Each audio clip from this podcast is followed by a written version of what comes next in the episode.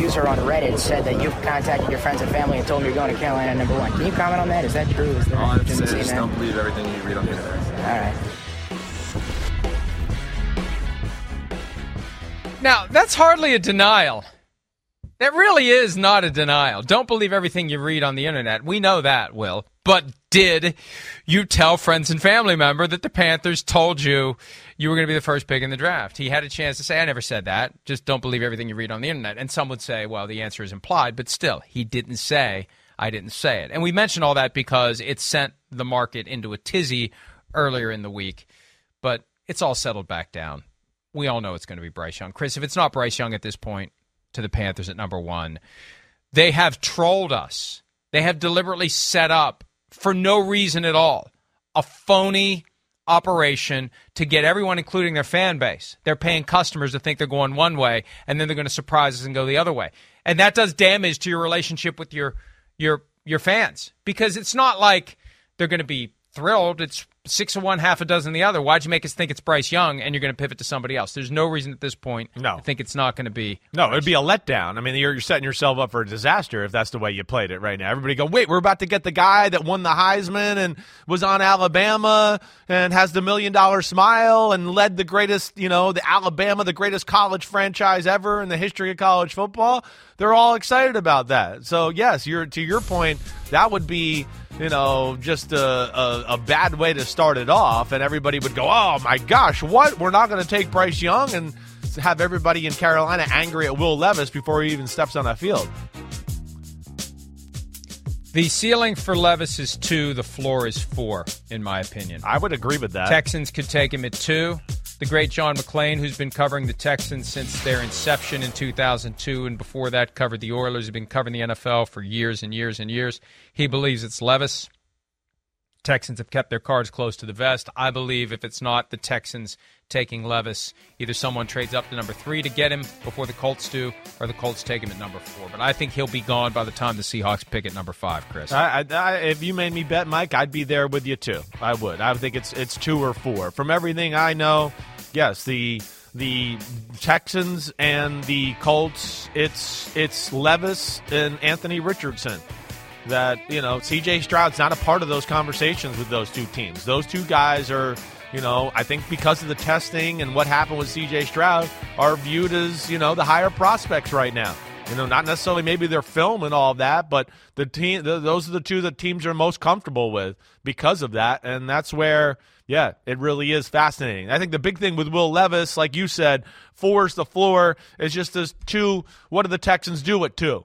You know, I it, there there's a there's there's two ways it can go, right? Where okay, wait, you take the quarterback at two, sure, but top tier pass rusher available at 12. I don't know if that's going to happen. Maybe you're Nolan Smith from Georgia, the guy who's 240 and ran the 439 and killed the combine, right? He could maybe be viewed in that range, you know, but he's a smaller outside edge type of rusher. Or do they go, we take Tyree Wilson at two because there's nobody that's going to be on the board like Tyree Wilson at 12, right? So we take him at two, and then now we finagle with pick 12 and maybe trading up to get a quarterback we like and and do that too. That's just the other option I'm interested in because there is the Hendon Hooker angle where they could do that at 12 and go, "Hey, we'll ride with Davis Mills early on next year and then when Hooker's healthy, he can jump in and be our starter." And just to put a pin in this, through all the craziness of the past couple days, with the rumor on Reddit that riled up the betting market for Levis, Yeah. Bryce Young, as of Monday night, was minus 2,000 favorite to be the first overall pick. You got to bet 200 to win one. Is it 200? You got to bet 20 to win one, right? 20 to win one. Sometimes I get a little twisted up with that. You got to bet 20 to win one. Now he's minus 2,500 Right. to be the favorite. You got to bet $25 Well- to win one. So it's even it's even better. We had it up earlier, but Yeah. just to see, yes, Levis is still improved from an odd standpoint from 50 to 1 to 9 to 1, but Bryce Young is even more entrenched as the favorite at the end of the day. Yes, and, and and to give some history on this too, because we have our great, you know, Jay Croucher, who you know is our NBC, you know, betting NBC Sports betting expert, you know, NBC Sport, NBC, uh, you know, The Edge, whatever the hell it's called. I'm messing it all up there. that's that's a hell of an endorsement. Can we clip that and use that as a promo for NBC Sports Edge? That would just be perfect. NBC Sports Edge, Jay Croucher. He's our expert, and yes, he's our expert in you know adjust you know lines, why they're adjusted. And he he came on my podcast yesterday, Mike, and he even said it doesn't take much money to swing this line. This is not like the middle of the NFL season where there's got to be like a five figure bet thrown down to change the line a little bit. He said this is one where it's a hundred dollars to a few hundred dollars can change the whole line. And because the betting sports books are so scared and don't have the answers to all this, they over adjust to cover their ass in these situations too. So, you know, again, that's where I think when it moved, everybody goes, whoa, people have info. There must be some major players betting money. And what I found out is that it doesn't take much money to swing this type of line this time of the year. Yeah, I suspect they wonder whether it's that first trickle before an avalanche. Where the snowball rolls So down to- the hill, like what else is coming Right, behind it? exactly. So we got to get ready. Yes. Here's a sign. Here's an indication that maybe we don't know. And that's the thing I love about gambling. Although I don't gamble, just the dynamic of it, the culture of it, the psychology of it. It's okay for the sports book to have the inside information, but you better not have it as the better, and you better not act on it. Only we are allowed to have it and act on it. If you do it, you're doing something wrong. Uh, it's just like counting cards for blackjack or something. If you come up with a way to win, we're supposed to win. Yeah, it's okay right. for us to win everything. Right. If you come up with a way to win, no, you're banned. Yeah, right. um, okay. CJ Stroud. Yeah. And and there was an event, a Play 60 event yesterday in Kansas City. The guys were there for the draft, so there was a lot of sound. There was an opportunity to talk to these guys. CJ Stroud, and uh, as you know, I didn't want to get into his S2 scores. I don't want to get into this stuff that the team should keep private, but Stroud addressed it yesterday. He chose to address it. That makes it relevant. Here he is talking about the reportedly poor score that he got on the S2 test. I'm not a I'm not a test taker, so uh, I play football uh, for me. Uh, but at the end of the day, man, I don't got nothing to prove to nobody. So I don't. I'm not gonna sit here and explain how I process football. Er- The people who are making the picks know what I can do. Um, so that's all that matters to me. There's a whole bunch of uh, people who know how to coach better, know how to play quarterback better, know how to do everything on social media. But um, that man in the arena, that, that's what's tough is, is stepping in the arena ten toes. So um, and I'm gonna stand on that. And I know what I can do. I know I can process well. I know if I'm not if I'm not the smartest quarterback in this draft, um, I know I'm one of the smartest quarterbacks in the NFL when I step in there tomorrow. So I have that confidence in myself, and I and uh, I don't think you can play at Ohio State and not be smart. So. Um, I don't got nothing to prove to nobody, man. Uh, at the end of the day, if you don't trust and believe in me, uh, all I can tell you is watch this. Now, some would say the S2 test isn't about intelligence, it's about processing. It's Right. more of reactions and Right. you know the things that that, that that would be could be more relevant than the, the Wonderlic is ridiculous. It's useless. The only reason they keep doing it is they've always done it. Yeah. But not every team does the S2 test, which tells me until it's universal, I don't think we can accept the outcome as any sort of universal truth. I hear you. if any, if if even only one team isn't doing it, it's not universal. No, I, I hear you. It's not universal. It's still a new test to the NFL. You know, it's it's a test where just a few years ago I had teams tell me, "Oh, we got this test that you know it lets you know we got it." You know, I got a I got a test that really you know. So now it's continuing to filter throughout the league, and now more and more teams have implemented it into their system, right? And here's the listen. You know, C.J. Stroud again on the field, number one quarterback, no doubt about it. A lot of people I talk to in football, it's no doubt he's one or two when you watch the film. I don't like talking about this. You're, I mean, it, it stinks. You're right. We shouldn't really know. It shouldn't be made public. But the fact is, is it is made public, and the fact is that it's it's real. It's not like this is not. You know, this is. I, I talk to too many people who don't have a horse in this race. They're not involved in the quarterback thing. And here's the one thing that the S two and why th- this whole thing is happening with C.J. Stroud. It has not been predictive of success in any way. So just because you get a high score does not mean you're going to be good at football. But the thing that I think is really hurting him is the low score has pretty much predicted failure. That's across the board. And so that's where, as you know, teams very conservative. There's, you know, hey, my butt's on the line. And we have one thing of evidence here that shows us when you go below this line, it doesn't work. You know, and there's not many certainties in this sport as there is, but this one's proving to be pretty certain That's what scared people, and that's a real thing going behind going on behind the scenes right now. And you know, like it or not, it is a reality of the situation, and it's unfortunate he's got to answer these questions. But this is definitely what's scaring teams behind the scenes right now. It just underscores the fact that it's all a projection. You make your projection, you do your rankings based primarily, if not exclusively, on film but there's other stuff that is used to try to take what the guy does at college and adapt it to yeah bigger, faster, stronger, right. React more quickly, right, more next plays, level, and that's more where offense, this S2 more comes checks. into play. Yeah, exactly. Right. right, right. How do I react? How will I react? And is there a correlation between the S2 test and the ability to not get overwhelmed by what happens at the next level. I think back to Giovanni Carmazzi taken in round three by the 49ers in 2000 instead of Tom Brady. He was ruined, as Steve Mariucci would later explain it, by his first preseason game. He realized this ain't for me. So that's part of what they're trying to bake into this this projection. We know what he did in college. Now we have to take that and figure out how it translates to the NFL. And uh, it's imperfect. The whole thing's imperfect.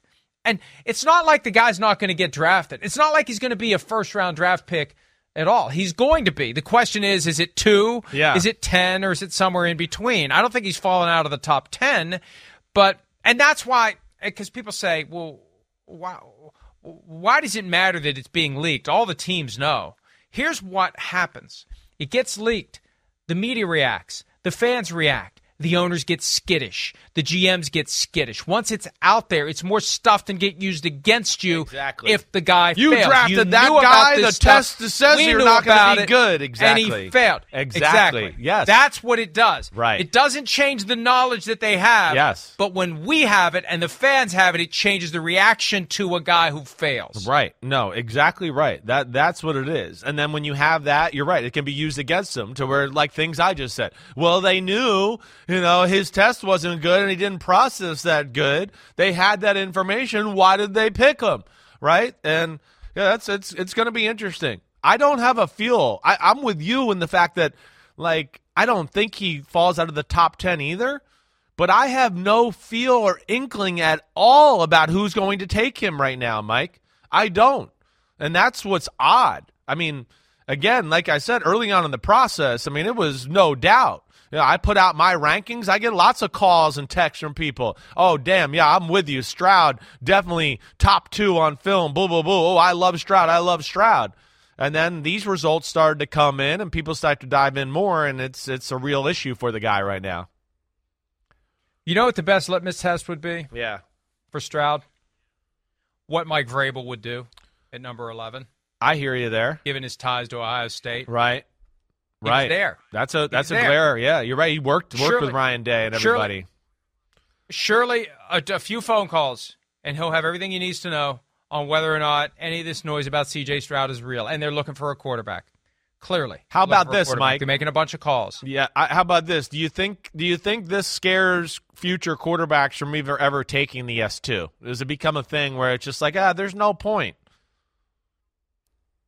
Hey, Chris, I've been saying for years that players should refuse to take the Wonderlic test unless and until they get an ironclad guarantee that the number is not going to be given to anyone. And I think the same thing should apply to the S2. If this stuff is going to be weaponized against me, there are certain aspects of this process that are unavoidably public. You can't hide the 40 time. It's an event from which the NFL profits. Yeah, And you took the other you, you- stuff you, took that isn't public. right right.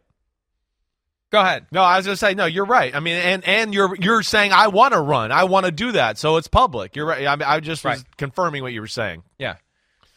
But but the point is if there's information that is presented and harvested in a way that is private and it's going to be weaponized against me, yeah, I'd love hey, you, you you're talking to the right guy. Anything that pushes back against the process, anything where the players take control and say, "Don't give me this crap that it's all a job interview. It's not a job interview. This isn't for my benefit. It's for your benefit. I'm getting a job.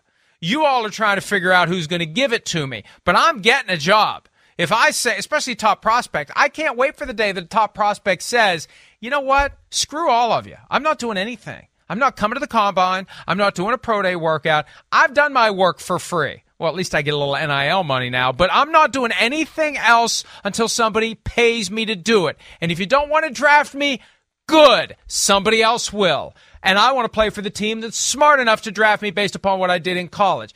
I long for the day. The closest to that was Deion Sanders when he went in to meet with the Giants and they had this big binder test. And he said, When do you pick? And they told him, he said, I'll be gone by then. And he got up and left. That's the kind of attitude I want to see from the top prospects. Yeah. I, Now, I, you got to be a top prospect to get away with it. That's That's right. the only caveat. You do. you better be a top prospect. You're right. It'll be used against you for So- the lower ones, and it, even for the top prospects at quarterback, it could make teams uncomfortable. It could like, oh wait, he doesn't want to take this test. I don't know, whatever. Oh wait, this guy does. Oh, oh we need good? robots. I We know. need robots. I know. So it, it, Yeah. it'd be interesting We- to see where that that whole conversation goes. But it's unfortunate for C.J. Stroud, and to me, he's definitely one of the headlines of the draft tonight because you know, like I said, people I talk to, uh, I just uh, no feel for where he ends up right now. I put him at the Falcons at eight in my mock, Mike, because I just went. I was. I'm thinking they're going to be like, "Whoa, we didn't think he would be here at eight. Okay, we will take a quarterback, uh, but we'll see where it all goes." This is one of the benefits of talking and talking and talking about something. It took that long for me to finally realize how important Mike Vrabel's position on CJ Stroud is and should be regarded by others because Vrabel really is in a position to have more actual, accurate inside information on Stroud than anyone else. Uh, Bryce Young, this is something that cannot be hidden. He's five foot ten and one eighth of an inch. He got another question again yesterday about his height, and the only reason we're playing it for you is I love the answer. Have a listen. What was your answer to the height question? Um, yeah, I'm, I'm myself. Um, I know who I am. I'm confident in my abilities. Um, and, you know, for me, I, I don't know how to play the game another way. Um, I've been this size relative to the people around me for my entire life. And, um, you know, again, I, I only know myself. Um, you know, I focus on what I can, can control. Um, I can't grow, and that, that's not, that doesn't fall into that category. I can't get any taller. So, um, again, I, I focus on on myself. Um, I, I, I'm confident in myself with what I've been, what I've been able to do, and um, you know, I'm excited for the work that's going to take to to hopefully have success. I love the line, I can't grow. It is what it is. That's why when I talked to him last week, Chris, I didn't repeat the same old stuff. My question was, how do you operate within the confines of the fact that you are 5'10 and 1 8? What do you do on the field to see around the oak trees that are out there on both sides of the line of scrimmage? That's that's how you advance this ball. What was oh, how did you respond to the height question? Well, I, I am what I am and I can't grow. He's 5'10 and an eighth, and he's still going to be the first pick in the draft, period. Yeah, no, he is. He is. He's five ten and an eighth. He's uh, going to be 190 pounds, and you know that would scare me to death. I don't know if I could actually pull the trigger on drafting that quarterback. I'm, I'm dead serious. But either way, you know, I know people. You know, yeah, I, the talent. Yeah, sure, you love it. I know people love the guy, but that's the million dollar question. You know, It- this guy's got all the you know intangibles, and there is some talent. It's just about you know, whether this style of play, whether he could take the beating, and he doesn't have the Alabama support system, is he going to look like the guy we expect him to look like? And and that's where you know the question is in the NFL community, but obviously no question from the Carolina Panthers. All right, uh, Hendon Hooker questions about his health, given the fact that he tore an ACL in November.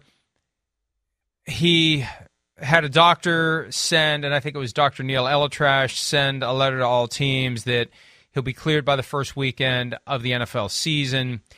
Look, I I don't expect him to play this year. Yeah. He's a guy who's going to sit on the bench. Right. That makes him perfect for the Titans. It makes him perfect for the Vikings. Yep. Those are the two teams that come to mind that have a starter that is, by all appearances, in his final year on the job. Let's get a guy ready for a year behind him. The Vikings went through that a couple years ago with Kellen Mond. It didn't go very well, in large part because they had a regime change, and also the prior coaching staff had no use for Kellen Mond whatsoever. And currently, the Vikings are indeed the favorites to draft Hendon Hooker, plus 350. That's three and a half to one odds. Houston at plus 500, five to one presumably with the 12th overall pick. Seattle plus 700 and the Titans 10 to 1. That, that I feel like 10 to 1 again, I, I I'm not betting on anything, but that catches my eye that maybe the odds are a little a little skewed there because I think the Titans, in my mind, would be the most likely team to get him at this point. Uh, uh, and I'm and, and another guy, extremely intriguing. I mean, you know, we got Stroud, Bijan Robinson, Jalen Carter, all these great players that have a little bit of a question about them. Hooker is the real deal. If Hooker doesn't have the knee injury, he's going in the top 10. I, I, I really believe that. I talk to people around the everybody likes Hendon Hooker. Everybody. The problem with Hooker is that, like what you said, for some of these teams who do need a quarterback or want it to happen this year, yeah, he's not going to be able to play this year. He's not going to help your team this year. It's going to have to be one of those situations like you talked about, and that makes sense. So whether you know the the thing is is is any going to be going to waste one of those top twelve picks on a guy that can't help them this year, or is it somebody like the Texans or the Titans trade down, right? Or is it the Seahawks take him at twenty, or is it that the Vikings take him at twenty three, or is it Mike? Do we get the old hey, teams at the top of the second round trade in to pick 31 to have that fifth year option available, like the Titans who have picked, let me just make sure, 41 right? Or the Seattle Seahawks who have picked 37. I certainly could see that being part of the Hendon Hooker conversation too, where somebody trades up late to get him. Okay, he's not going to play this year, but we got the fifth year option here for him, and he's our guy, and, and we can have him for the future. It's funny that his age is an issue at 25. Look, if you get 10, 15 years out of the guy, it's a win. That's a win. Doesn't matter that he's starting at 25 or 21 That's, or 29. If you get 10 years out of him, it's a win. Right now, the over under for quarterbacks in round one is four and a half. Remember, there were five in 2018. There was only one last year.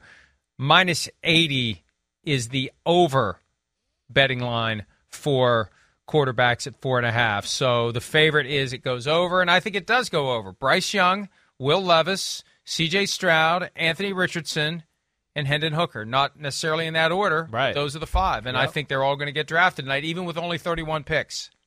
Yeah, I I, I would have bet that too. I expect Hendon Hooker to get drafted as well. Uh, I'm I'm with you there. So if you made me go, I'm going with the over as well and taking five quarterbacks. All right, uh, let's go ahead and take a break. We've got plenty more PFT Live Draft Day edition. We'll be back with that right after this.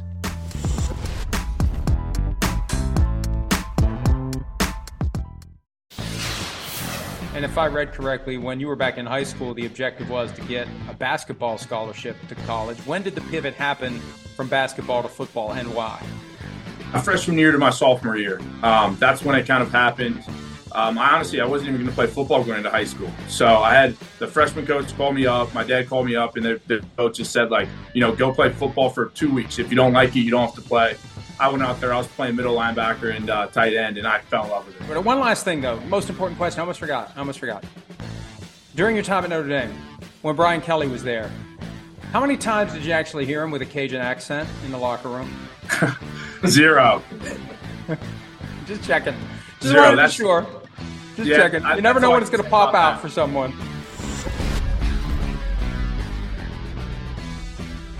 That was a fun conversation with Michael Mayer. You can see it all at youtube.com slash NFL on NBC. He has that basketball background, and I asked him later, Chris, because I thought of Cris Carter he was a basketball guy, and catching passes to him was just going to get rebounds. And that's what Michael Mayer looks like when right. he's catching passes. Right. He's boxing out for the rebound. Yeah. That's where that basketball, you know, baseball, shortstop, that can help the quarterback. Basketball helps the tight end and the receiver. Yeah, no doubt about it. You can see that. You know, again, he's not a guy that always separates in a great way, but he is very comfortable, to your point, posting up, boxing somebody out, shielding them, and catching the ball with somebody like this play here, just hanging all over him. And he's just like, oh, I'm going to get the ball, and you're not. You know, there's a lot to be excited about Michael Mayer. There really is. And he's going to help somebody out. He's old school tight end. He really is. He's a, a, a, a an aggressive blocker and he can do some stuff after the catch and he's not afraid to be physical. He's not one of these greatest route runner type of guys, but you know, back to the 80s and 90s type of tight end here with Michael Mayer. He's now the favorite to be the first tight end drafted, minus 250. First it was him, then it went to Dalton Kincaid. Now it has swung back to Michael Mayer. And by the way, by the way, I think I finally got a line on an Old Spice hoodie. I think I'm finally getting one. I, I told Mayer I want one, and I, later in the day we did another Old Spice thing. You'll see some of it coming up later. I think I'm finally getting that hoodie. I've been politicking. Right, you got a robe, Okay. now you got Um, the hoodie, all of that. So, and, and listen to no, that. the the robe. mi- my nephew took the robe. I think. Good, That's I think my nephew took. What happens is just like when my son scavenges the swag bag from NBC. Like I got, you know, people think this stuff's cool. Hey, I want this. I want that. I want this. And you know, Dad gets nothing. Well, hey, and and two, yeah, that's the way it works, and you know, you get a lot of free stuff, so you know, screw off. All right, the rich get richer sometimes, but I don't either need way, free stuff. I know you Can't don't hide money. I, know. I don't need free stuff. exactly. But the Michael Mayer conversation again is another part of this interesting part of the draft. Uh, you know, it- like Michael Mayer, like you talked about, he started off the process as the favorite because he was the media darling. He's Notre Dame. People were calling him Baby Gronk and all of that. So he became that guy. Everybody watched film and went, wait, Dalton Kincaid's better than Michael Mayer. But Michael Mayer is a guy who's, I think, top 15 on everybody's board, but has a back problem.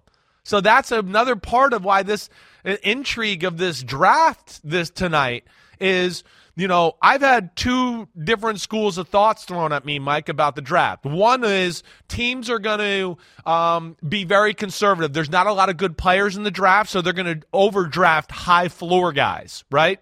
Guys that they go, there's not really a bust factor. He might not be a superstar, but there's no bust factor. And then there's another group of teams that are going, wait, there's only a few home run hitters in this one, and we're going to get them. And yeah, we might, you know, it might not work out. There might be an injury or a, a bus concern, but we're going to go do it. I think that adds to this this awesomeness of this night that we're going to have tonight. Hey, you know what else uh, Michael Mayer has? Yeah, You know what else? Did you notice? Did you notice? a butt chin. Chin cleft. Yeah, well, I Chin saw it. Yeah, Yes. I saw it. Gaston. He's Yes. Gaston. He is. Uh, he can really yeah. be Gaston. He he like legitimately could be Gaston. Like no doubt about it. I think he fits the bill better than you do. Yeah, to the extent that we would bring back that video and get another cease and desist letter from Disney. Not that they don't have enough other issues they're currently dealing with. They can't get around to worried about us. But if we would bring that back, I think it fits Michael Mayer yeah. Better than it fits. Damn. Yep. Better than it fits you. The Gaston look, yeah. The shadowing too makes the butt chin. And we're not saying it derisively. I wish I had one. We're not making fun of him. I think it's awesome. But yes, he's got the tight end look. He's got the butt chin. He's ready to go. He's ready to go. He is. I'm excited to see where he goes, and yeah, he's definitely one of those guys that I think you know. It could, it's, it's he's somewhere between ten and fifteen. I wouldn't be sh- or ten and twenty. I wouldn't be shocked to see him go off the board in, in that range right there. He'd like to go to the Bengals, but he understands. And I asked him about it. He's very thoughtful. You know, he uh, the process is what it is. I Yeah. can't control it. Yeah, right. he'd like to play for the Bengals. Usually they keep it all close to the vest and they won't want to say. He's willing to say, I'd like to play for the Bengals, but he understands he's got no vote in the final analysis. A guy who'd like to play for the Steelers is Joey Porter Jr. I talked to him yesterday as well. You hear a little bit from that interview when PFT Live continues right after this.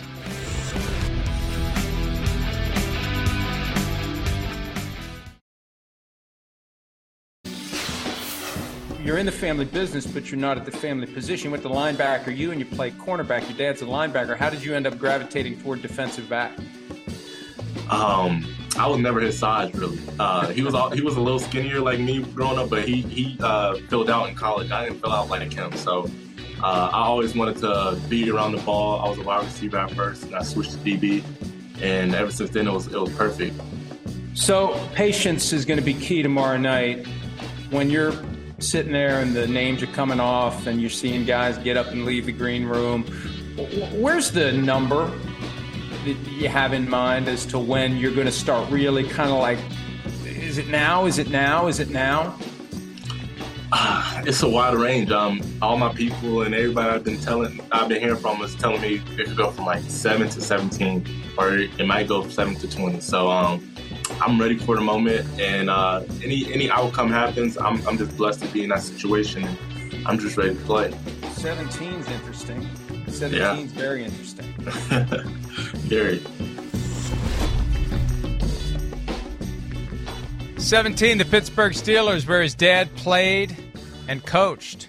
close friend of Mike Tomlin's.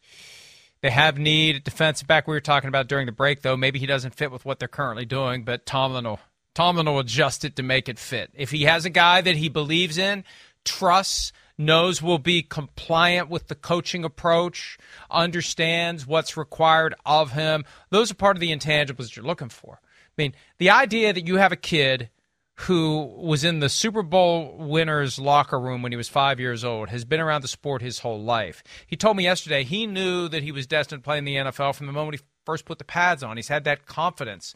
And I think that confidence, you have to have the physical ability, but the confidence, the mental aspect of it is big too. So that's what makes him a little more attractive than guys who don't have that background. Yeah, no, there's a there's a toughness and a grittiness and a physicality to his game that's that's intriguing. It really is. That you don't see at the corner position a whole lot, right? He's got incredible length.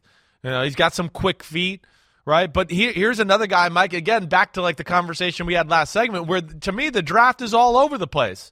You know, as I was kind of telling you, like I, I, I mean, I know people that have him nowhere near the top forty players of the draft, nowhere near that. He's going to be kind of your cup of tea type of pick. You're not. He's not the type of corner you can trust on an island and play man to man. Man to man is not his thing at all by any stretch of the imagination. He's very tight in the hips. He doesn't have great top end speed. But teams that maybe want to play more zone, right? And hey, he can jam and play Seattle three and get back, and he's got great football instincts, and he'll hit you and help and run support, or he'll hit you if you're a receiver and you come to his, his zone. Yeah, that's where a, a team's going to like him. But you know, I know a lot of people talk about Pittsburgh. Pittsburgh's been a team that's played so much man to man. That's where I've been like, man, does that really work? But you're right. If they like the attitude and all that, they'll make it work somehow, some way. But again, another prospect that I find kind of all over the place when I talk to people in the uh, in the NFL in the NFL about the player. He's a 31, 32 1, excuse me, favorite to be the first cor- cornerback drafted. Devon Witherspoon, your guy from Illinois, the guy you love, is the favorite at minus 250. Christian Gonzalez at plus 175. There are the odds for the first corner draft. You see a huge jump from Gonzalez to Joey Porter Jr. But he believes the window 7 to 17, maybe 7 to 20. We'll find out. He'll find out. And I was telling you during the break, Chris, one of the most important jobs of the agent, and I don't know who represents Joey Porter Jr., but the agent needs to set that expectation. Yeah. The agent needs to have reliable information that the client can count on because if you're wrong, you get fired. Look what happened with Geno Smith. He fired his original agents. He didn't get drafted in the first round. There was talk 10 years ago that he was going to be a top 5 guy or, you know, a lot of hype, a lot of a lot of stuff that he believed that didn't come to fruition. The agent has to have great information about where his client's going to be drafted. That leads me to Jalen Carter. I have believed ever since Drew Rosenhaus said no visits to teams that aren't drafting in the top 10. Rosenhaus isn't just running a game here. He has reliable information that the floor for Jalen Carter is 10.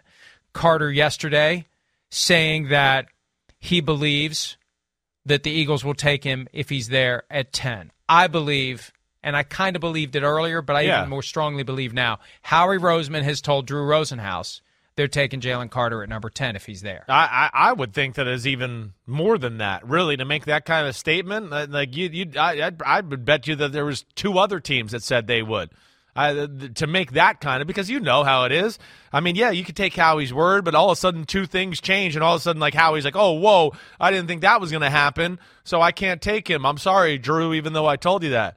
I would imagine for Drew to make that kind of comment, he had multiple teams tell. I, I feel like the floor is five. I mean, like we've been joking with, right? That's where you see minus 250 next to the Seahawks. Because, damn, I mean, if there's one team that's in need of a blue chip star at the on the defensive line, it's the Seahawks. No doubt about it. So, I mean, I really look at five and six to be like, that's the floor right there. And I've been led to believe that both of those teams have done their due diligence on diligence, I should say, on Jalen Carter and are, are comfortable with all things that are associated with him. And I have a hard time thinking he goes past six, Mike. That's as far as it goes. Diligence, diligence, tomato, tomato. For the Lions, they would be rectifying the mistake they made nine years ago in passing on Aaron Donald for Eric Ebron in a year where both Ndamukong Suh and Nick Fairley were entering contract years. I was stunned when they passed on Aaron Donald. I won't be stunned uh, if they take Jalen Carter if he's there. And he could be there because I still Anthony Richardson to the Seahawks. Yeah, I hear you. Right. Keep an eye out for that. Keep an eye out for that. All right, uh, let's take a break. When we return, more PFT Live. There's no T's in the sheets. Oh, he's putting it in now. He's putting it in now. It's too late now, Pete. I've already started the T's. We'll be back with more PFT Live right after this.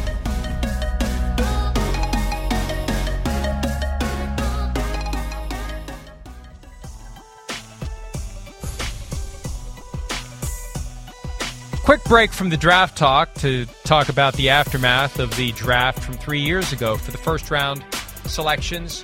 The deadline for exercising the fifth year option arrives on May 2. The big news reportedly, the Washington Commanders will not pick up the option on Chase Young. He was the defensive rookie of the year. Everything was pointing up. Tore an ACL November of 2021 was not healthy until late in the 22 season.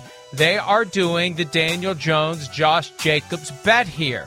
They are not picking up the option. And when you look at the fact that it's fully guaranteed, it's about 17 million. I think it's a risk. It's less of a risk than the Giants took. That maybe we'll have to use the franchise tag in 24. And if we do, we'll call it a good problem to have. They didn't want to put that 17 million out there fully guaranteed. It used to be injury guaranteed only until the league year began when that option would have applied. Now it's fully guaranteed from the moment you exercise. And I think we see teams being a little more leery about doing so if there's any doubt whatsoever. Yeah, leery, you know, just the, you said it, the injury concern, you know, that's certainly real. We haven't seen anything close to top tier pass rusher. You know, even the rookie year, it was a good year, but there were signs then of like, oh, wait, maybe he's not as great of a pass rusher as we all thought coming out of the draft and that process. And two, hey, think about Washington. I mean, damn. You know, you're going to give a you, you, you, just in a broad and a broad statement here. And Chase Young's a very good player. I know that when he's healthy, right? But at a very broad statement, you can sit there and go, "Wait, they're going to fifth year option the fourth best D lineman on their team." Right? That that like we, Jonathan Allen, huge contract. Daron Payne, huge contract. Montez Sweat, the other defense ends, definitely a better pass rusher than Chase Young is right now. So yes, I, I, I think you know. Hopefully, he can respect where they are at in this, and and wanting to see a little bit more and see him be healthy and regain the form that you know he was he was at his his rookie year. With plenty of edge rushers in this year's draft, the betting lines have been moving. And look, it either tells us something or it doesn't, as we learned with Will Levis. Right. But Will Anderson went from being the favorite to not the favorite to the favorite again. Anderson back to plus 240, and these are these are small margins. Anderson plus 240, Tyree Wilson plus 275. Just in one day, those two have flipped. The other thing that's intriguing, Paris Johnson. This is to be the third overall pick. Paris Johnson is now on their heels because there's a belief that Kyler Murray wants wants uh, Paris Johnson to be picked by the Cardinals. I'm stunned that C.J. Stroud was even at three and a half to one to be the first. I mean, that would imply a trade. That's not the the Cardinals aren't taking him there, so I'm not stunned anymore. That would be third overall pick, not to the Cardinals. Right. That would be Cardinals trade out of that spot to someone else. So then it would make a little bit of sense. Right. No, the Cardinals are definitely, you know, again, one of those teams that, uh, like, you know, we hit on it yesterday a little bit. Jonathan Gannon from Philadelphia, all those big butts on the D line and D tackles. You got a Georgia D tackle, and what? Jalen Carter. I know. 15 to 1. Well, Why not take Jalen I, Carter? that's what I know. I mean, Jalen Carter again. It's the best player in the draft. There's no doubt about that. I, don't- I haven't talked to anybody that thinks any differently than that. So that, but but maybe they're going to play the again the angle we talked about. You know, of just like we're not going to take the risk on a Tyree Wilson with the foot or the Jalen Carter off the field thing. And I think they're one of those teams that you look at that maybe is favoring high floor guarantee type of player. I don't know, but that's certainly uh, very interesting with them at three.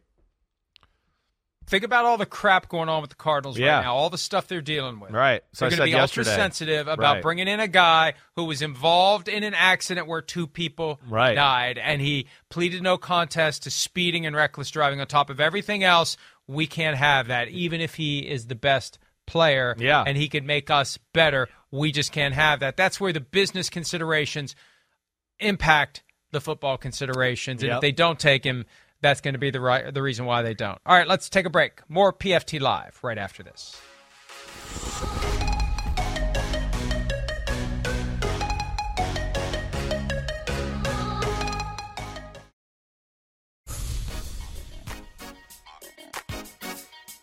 In honor of the draft, we're not having a draft today. We're just going to talk about the draft. And look at that. Look at that setup That's- in that's awesome. City.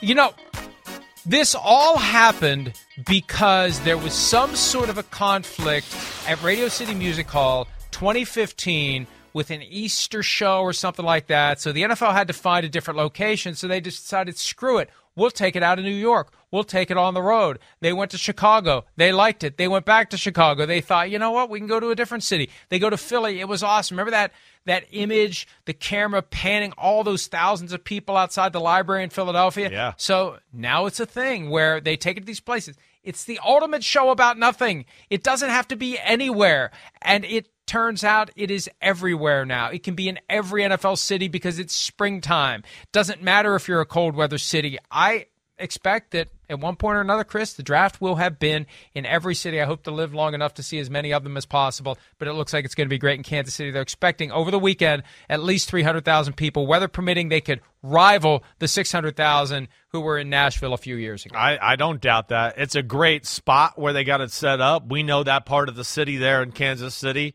I mean, it's some great restaurants, so you could hang there, be there all day. I mean, the NFL, I was looking at some of the things on social media yesterday, just the whole setup, even outside the stage, as part of the NFL experience and all that. I mean, it's phenomenal.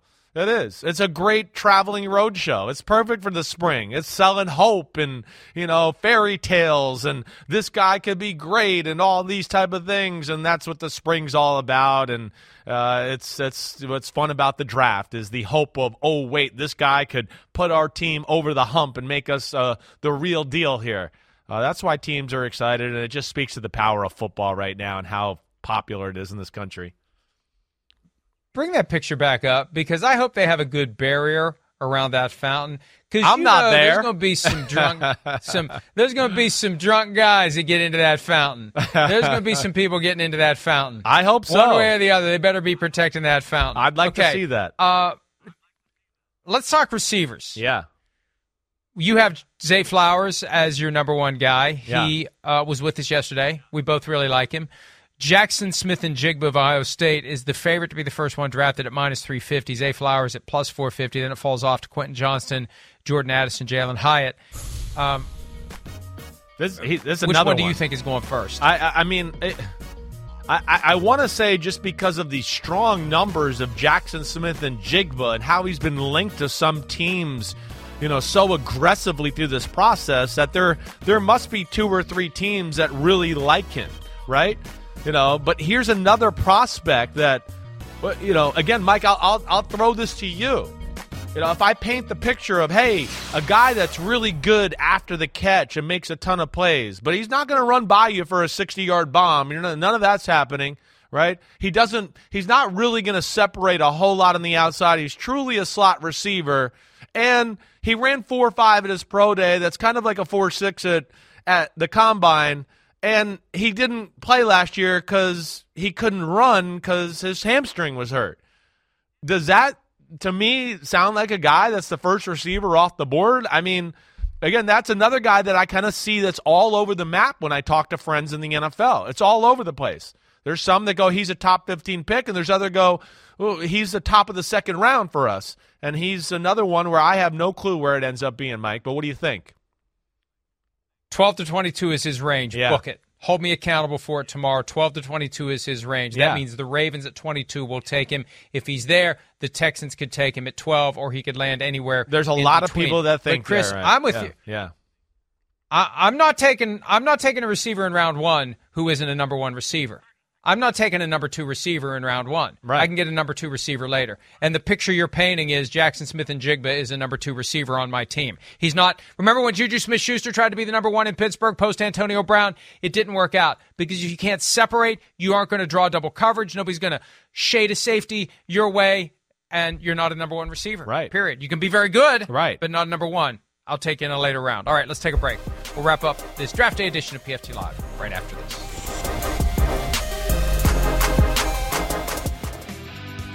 All right, there are the names on the Chris Sims mock draft, 1 to 16.